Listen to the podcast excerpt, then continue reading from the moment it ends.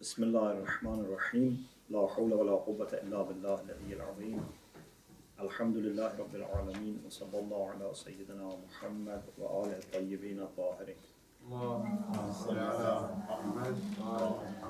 Allahumma akhrajni min dhulumat al-wahm wa akrimni min nur al-fahm. اللهم افتح علينا أبواب رحمتك وانشر علينا خزائن علومك برحمتك يا أرحم الراحمين. Alhamdulillah, we managed to finish the first part of Unit five, which was about moral character of Prophet Muhammad sallallahu alaihi wasallam. Then there is a discussion about his mission and then about the Quran. With respect to his mission, of course, Prophet Muhammad sallallahu alaihi wasallam, like any other prophet, has many common tasks. For example, the Quran says that all the messengers have come to help people establish social justice. لَقَدْ أَرْسَلْنَا رُسُلَنَا بِالْبَيِّنَاتِ وَأَنْزَلْنَا مَعْهُمُ الْكِتَابَ وَالْمِيزَانَ لِيَقُومَ النَّاسُ بِالْقِسْطِ. We have sent our messengers with clear signs, and we sent down with them the book and the scale so that people establish social justice. It means that the prophets have come to show them how to do it and help them, but people have to do it. Or, for example, the Quran says that the prophets have come to all nations, the messengers have come to all nations, asking them to serve God and not to follow the evil. For example, لَقَدْ بَعَثْنَا فِي كُلِّ أُمَّةٍ رَسُولًا أَنِ اعْبُدُوا اللَّهَ وَاجْتَنِبُوا الطَّاغُوتَ. These are general tasks. About Prophet Muhammad sallallahu alaihi wasallam in particular, what we have in four verses of the Quran is that he had three tasks, among other tasks. One is in the dua of Ibrahim and Ismail alayhim salam, when they were raising the foundations of Kaaba. They asked Allah, وَبَعَثْ فِيهِمْ رَسُولًا مِّنْ أَنفُسِهِمْ يَتْلُو عَلَيْهِمْ آيَاتِكَ وَيُعَلِّمُهُمُ الْكِتَابَ وَالْحِكْمَةَ وَيُزَكِّيهِمْ. Raise among them a messenger from themselves that would recite to them your book and would teach them the book and wisdom and purifies them. In three verses of the Quran, reference is made to this request of Ibrahim and Ismail by saying that Allah has actually sent that messenger who would do these three things: tilawatul ayat, ta'alimul kitab wal hikmah, and tazkiyatul nafs, reciting the Quran, teaching the book and wisdom, and purification.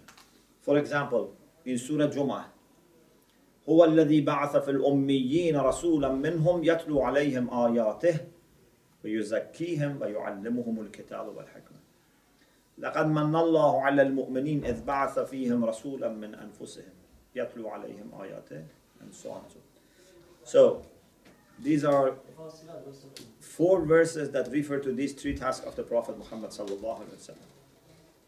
But if you want to summarize everything, perhaps you can refer to this famous hadith of Prophet Muhammad sallallahu alaihi wasallam, in which he said, إِنَّمَا بُعِثْتُ لِأُتَمِّمَ مَكَارِمَ الْأَخْلَاقِ. I have been sent in order to accomplish noble traits of character. That's the summary, that's the core of his mission. And he says, إِنَّمَا. Those of you who know Arabic, you know that إِنَّمَا is called Adatul, what? Adatul Hasr. Innama shows exclusiveness. So it means that this is the only reason, meaning that nothing can replace this. Nothing can be said to be more important. I have been sent to accomplish noble traits of character. So a task that started already by previous prophets and messengers is going to be accomplished and completed by Prophet Muhammad sallallahu alaihi wasallam. And those of you who have studied books on akhlaq, you may have come across this point, that there is a difference between mahasinul akhlaq and makarimul akhlaq. What's the difference? Good traits of character and noble traits of character. Makarim and mahasin.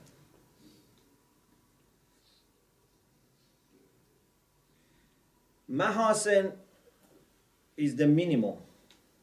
For example, if someone has been good to you, has been kind to you, what should you do? To do good, that reciprocation. This is called mahasin. It's a good trait of character.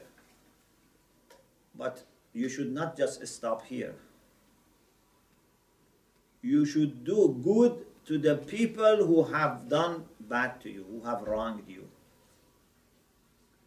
You should give to the people that when you were in need, they didn't give you. You should visit the people that they didn't visit you. This is called makarimul akhlaq. This shows that someone's heart is large. And yes. So there was a story about Nabi Muhammad. He, his neighbor used to always throw trash on him and used to always hurt him until one day he fell ill. And Nabi Muhammad, um, what he did was he visited him and he showed the, the love of Allah. And it's that way from Allah. Yes. So when someone wrongs you and show kindness, then that's makarimul akhlaq. As we have in hadith. Pardon? Someone who does good and you do good is mahasin al-akhlaq. Yeah, this is the minimum. This is what everyone is supposed to do. But we have to go to a higher level. A'ti man haramak. The one who has denied you his help, you give him. Sel man qata'ak. If you have a relative that has not observed silay rahim, you know, has not connected to the kinship, you should do it. He didn't come to visit you. You go and visit him. So this is makarimul akhlaq. And we have to try to be, inshallah, following the example of Prophet Muhammad sallallahu alaihi wasallam. So the mission of Prophet is a moral mission, is a moral uh, ministry. Then Prophet Muhammad sallallahu alaihi wasallam has offered us and presented to us a comprehensive plan for human happiness, whether it be individual happiness or social happiness, whether it be this world and the hereafter. Inshallah, in the last unit of the book, unit seven, we have a discussion about felicity or happiness, or what we call as-sa'adah. Normally in the books on aqaid you don't find this, but we thought it's very important to know that if you follow the plan of God, what can you achieve? And this also sets the ground for our next book, which inshallah will be coming soon. We already started offering it as a test in some countries. Islamic Plan for Life. So unit seven sets the ground also for the next book. So the Prophet has given us, presented to us a package that secures our happiness in this world and the hereafter, happiness of individuals, as happiness of also communities and human society as a whole. This would not be only for dunya or only for akhirah. It's for both dunya and akhirah. Rabbana atina fi dunya hasana wa fil akhirati hasana. We need hasana in both worlds, in all different possible grounds, whether it be your personal life, family life, community life, your studies, your business, every aspect of your life. One of the things that we find about Prophet Muhammad sallallahu alaihi wasallam is a description that Amir al-Mu'mineen has mentioned in Nahjul Balagha. You know, there are many sayings of Amir al-Mu'mineen about the Prophet in Nahjul Balagha. In one of them he says, and I have quoted this in the book Self-Building, that the Prophet was tabibun dawarun bitibbihi. He was a roaming physician. He was a physical, sorry, he was a spiritual physician, not a physical, you know, doctor. Of course, he has given us, you know, recommendations about our physical health as well, but he was a spiritual doctor. But dawwar, what does dawwar mean? Roaming. Because, you know, the people who have a spiritual problems, a spiritual illness, they may not go to the doctor. Those who are physically ill, because they have pain or other symptoms of illness, they go to doctor. If they don't have symptoms, they don't go to doctor, and that's very dangerous, like cancer. Normally cancer in earlier stages has no symptoms, and people don't go to doctor, don't check, and it's very dangerous. In a spiritual illness, there are symptoms, but symptoms are not something that everyone can quickly understand. It's not that you would have headache, or I don't know, you would have, you know, a stomach pain, or you vomit, or what. No. Maybe physically you are all right, psychologically you suffer, but you don't know why. You don't think it has anything to do with your spirituality. You think you suffer because you don't have lots of money. You think you suffer because, for example, people don't love you. You think you suffer because you don't have fame and position. But in reality, you suffer because there are impurities in the heart. There are attachments to this world. So, spiritual doctors cannot wait for people to come to them. You have to go and offer your treatment. You know, imagine, even with respect to preachers, to ulama, scholars, the most needed people, the most needy people, the most needy people, they don't come to masjid, they don't come to hose, they don't come to lectures, they don't read books, they don't listen lectures. At least those who go to masjid or lecture or hose, at least they have interest in learning, and you can help them. But who are in greatest need in community? The people that never contact you, they never come and see you, they never ask questions, they never attend any program. So what should you do? You have to go and find them out and visit them. So Rasulullah was tabibun dawarun bitibbihi. He used to go around and look for such people and find them and offer treatment. And the hadith is very beautiful, you know, you can find it in uh, online, you know. Uh, Amir al-Mu'mineen says that he was taking with himself the medicine, treatment, equipment, everything, and look for people who are confused, who are spiritually unable to see the realities and the truth. If you want to give a summary of the main task, on the list of the tasks of the Prophet and main things that he wanted to achieve, and he to great part achieved, we can mention these few things. One, to revive Tawheed. Tawheed has always been there, but many times aligned with shirk, and sometimes aligned with atheism. You know, we have polytheism and we have atheism. Polytheism means you believe in more than one Lord who are independently responsible for maintenance of this world, for giving sustenance and so forth, and so on and so forth. But uh, Tawheed is you believe only in one God and one source and one origin for all goodness. So Rasulullah revived Tawheed. As you know, Mecca, which is the house of Tawheed, was a place in which they kept idols. Can you imagine?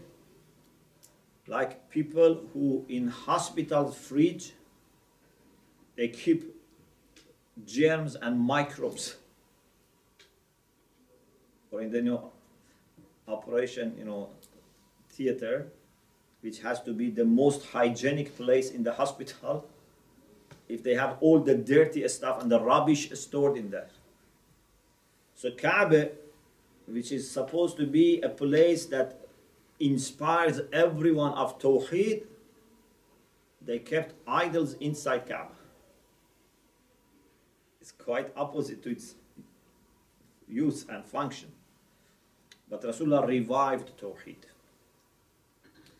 Another thing was Rasulullah not only tried to change people into better people, but also tried to establish a community in Mecca, and then a society in Medina, and moved towards establishing a nation, a state, a new civilization.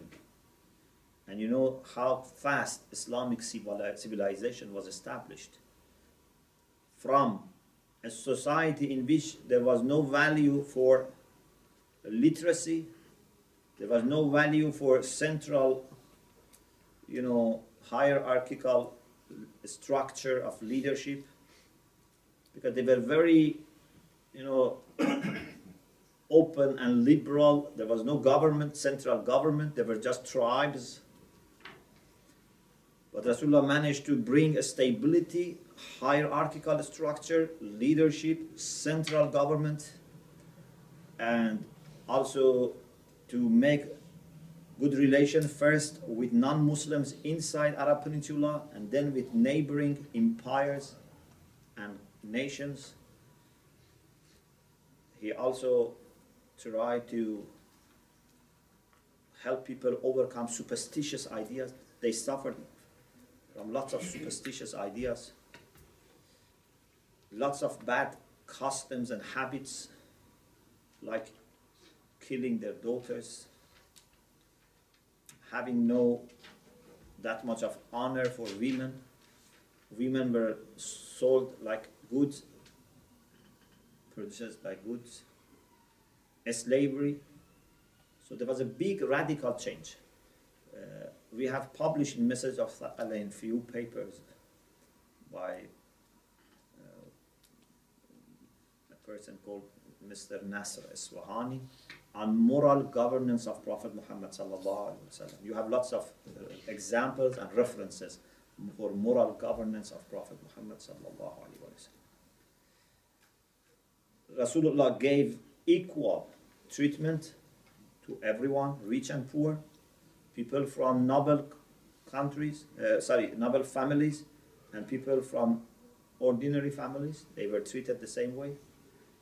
In the past, if someone from a rich and noble family was doing a bad thing, committing a crime, they were forgiven.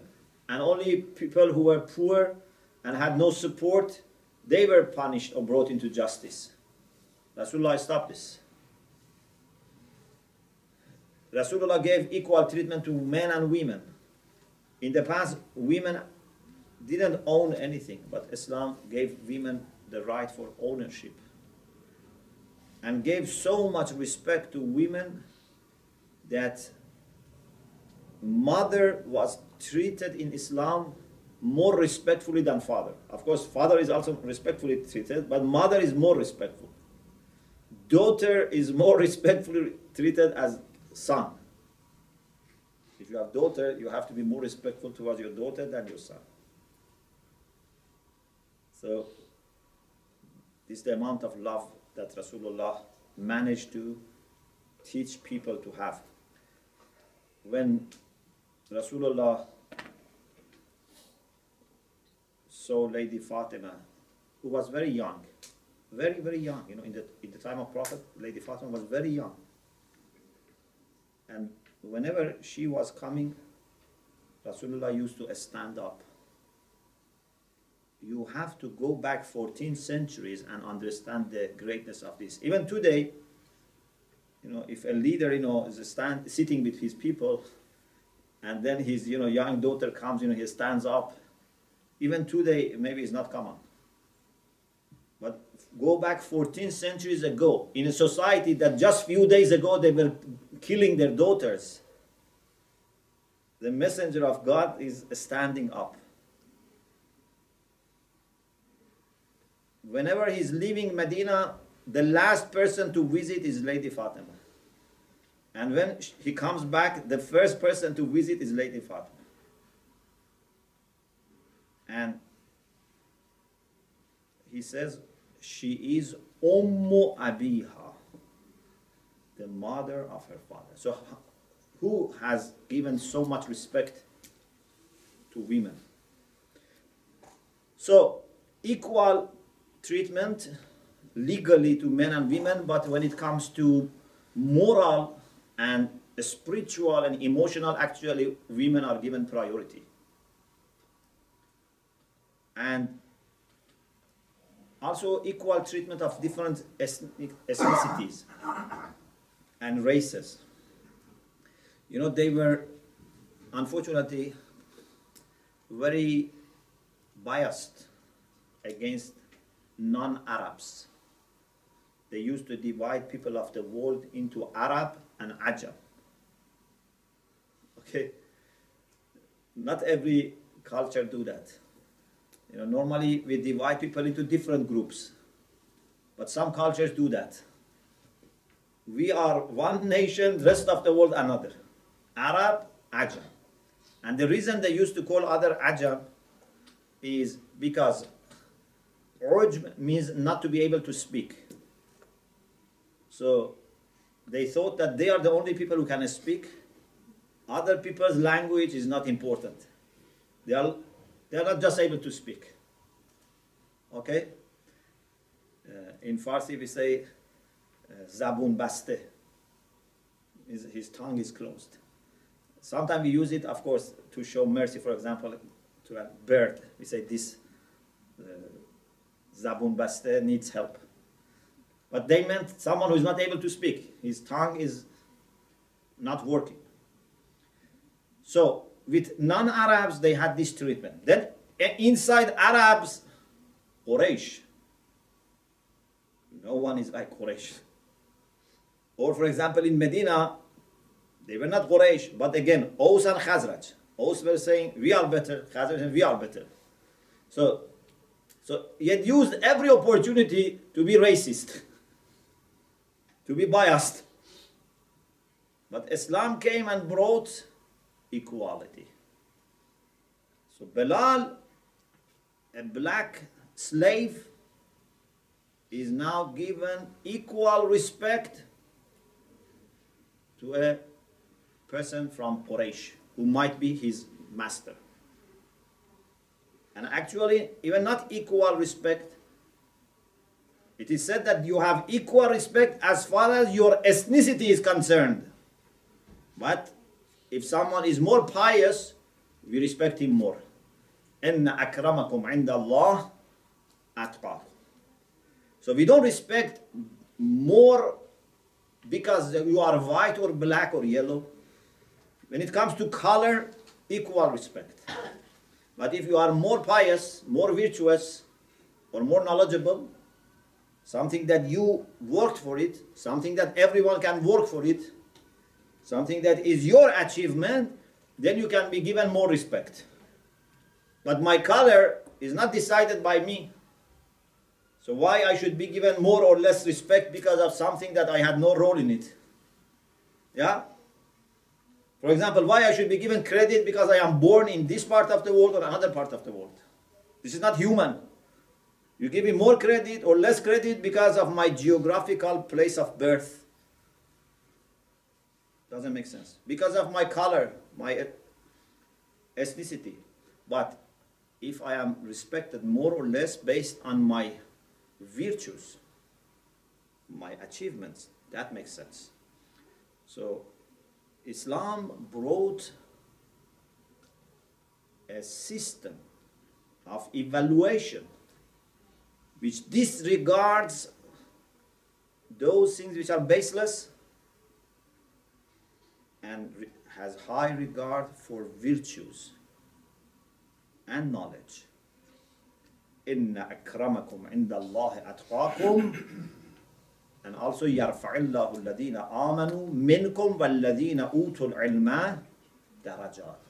So there are two things which are very important. Taqwa, which means virtues in general, and knowledge.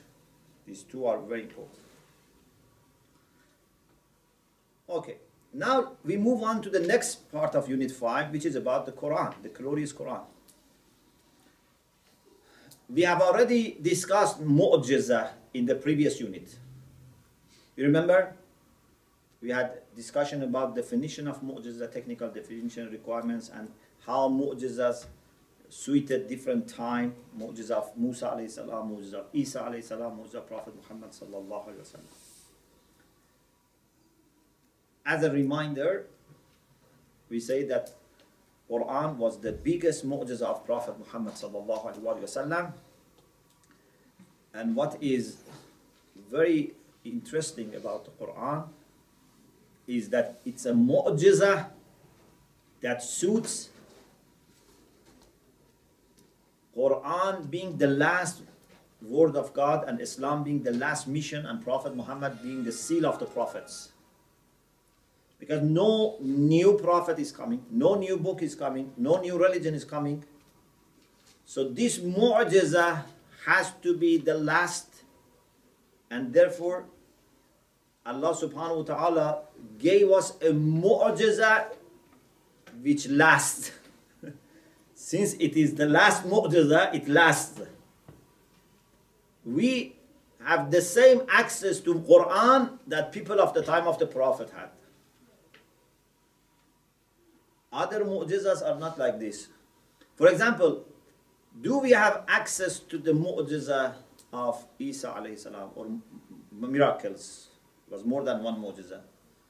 Reviving the dead, giving life to bird, making people who were blind, you know, able to see, people who had uh, illness, disease in skin, you know, he was reviving them.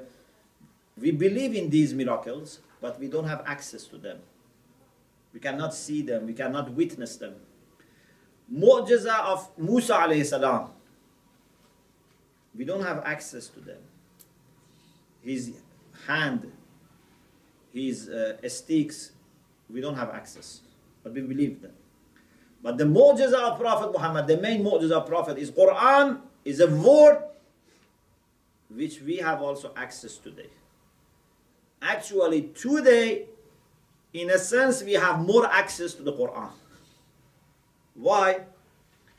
Because for the people in the time of the Prophet, Quran was coming gradually, and they didn't have that much, you know, culture of printing, writing down, all these things. Of course, there were people who were commissioned by the Prophet to write down.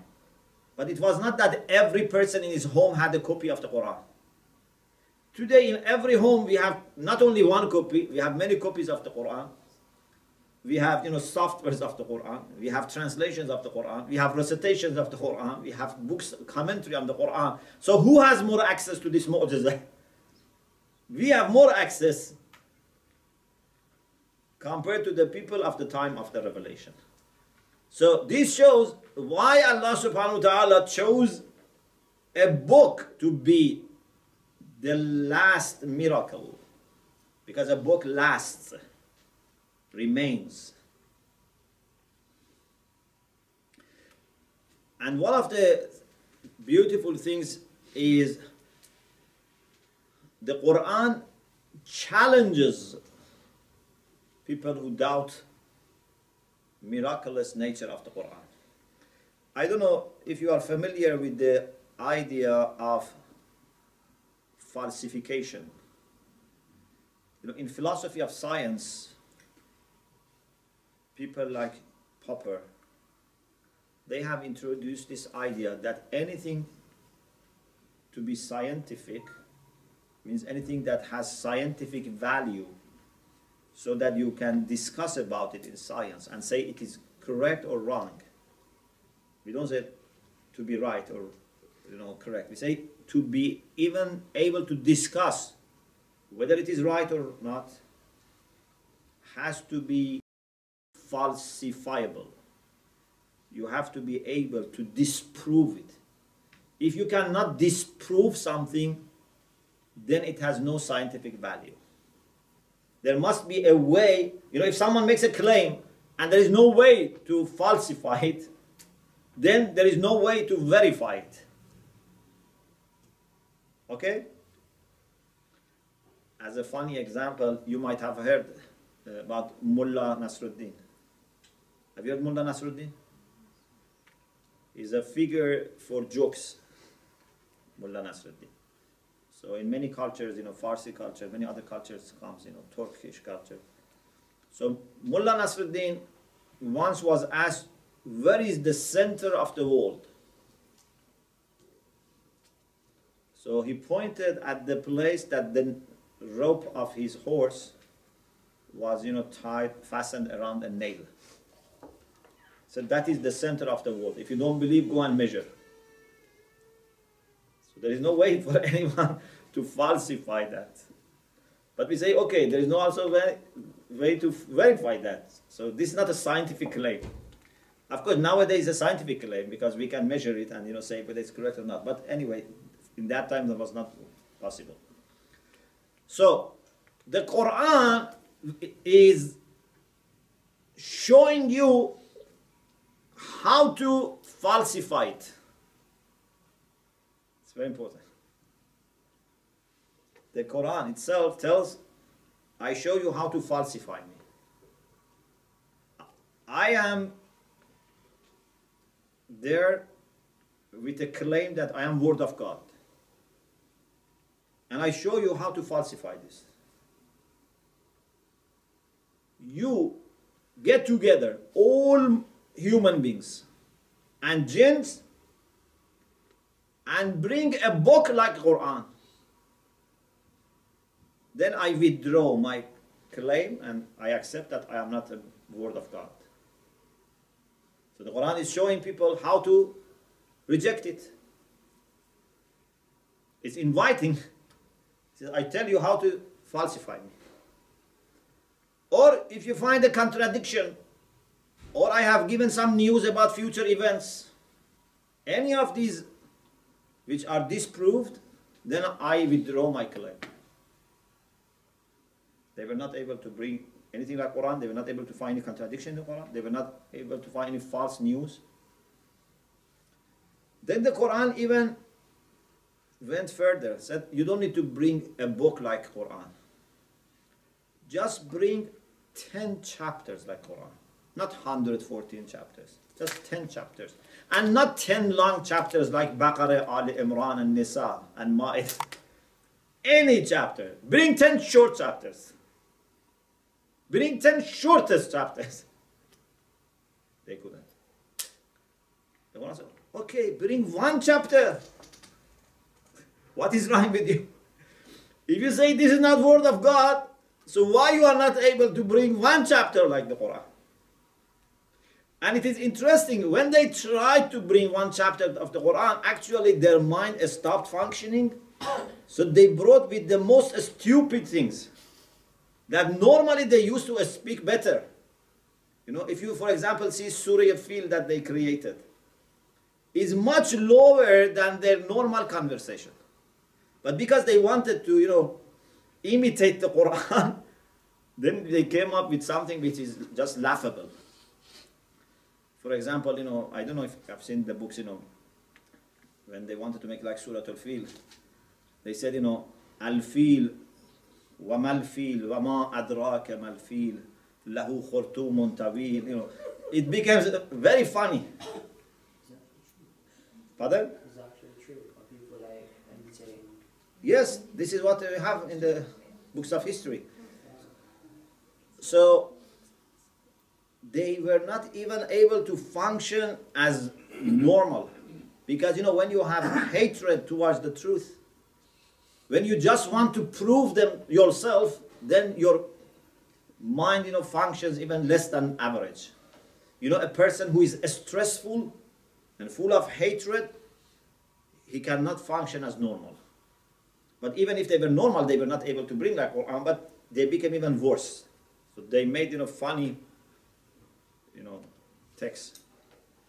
So, the challenge first was to bring a book like the Quran, then became just ten chapters, any ten chapters, then only one chapter, and still no one has brought one chapter like the Quran.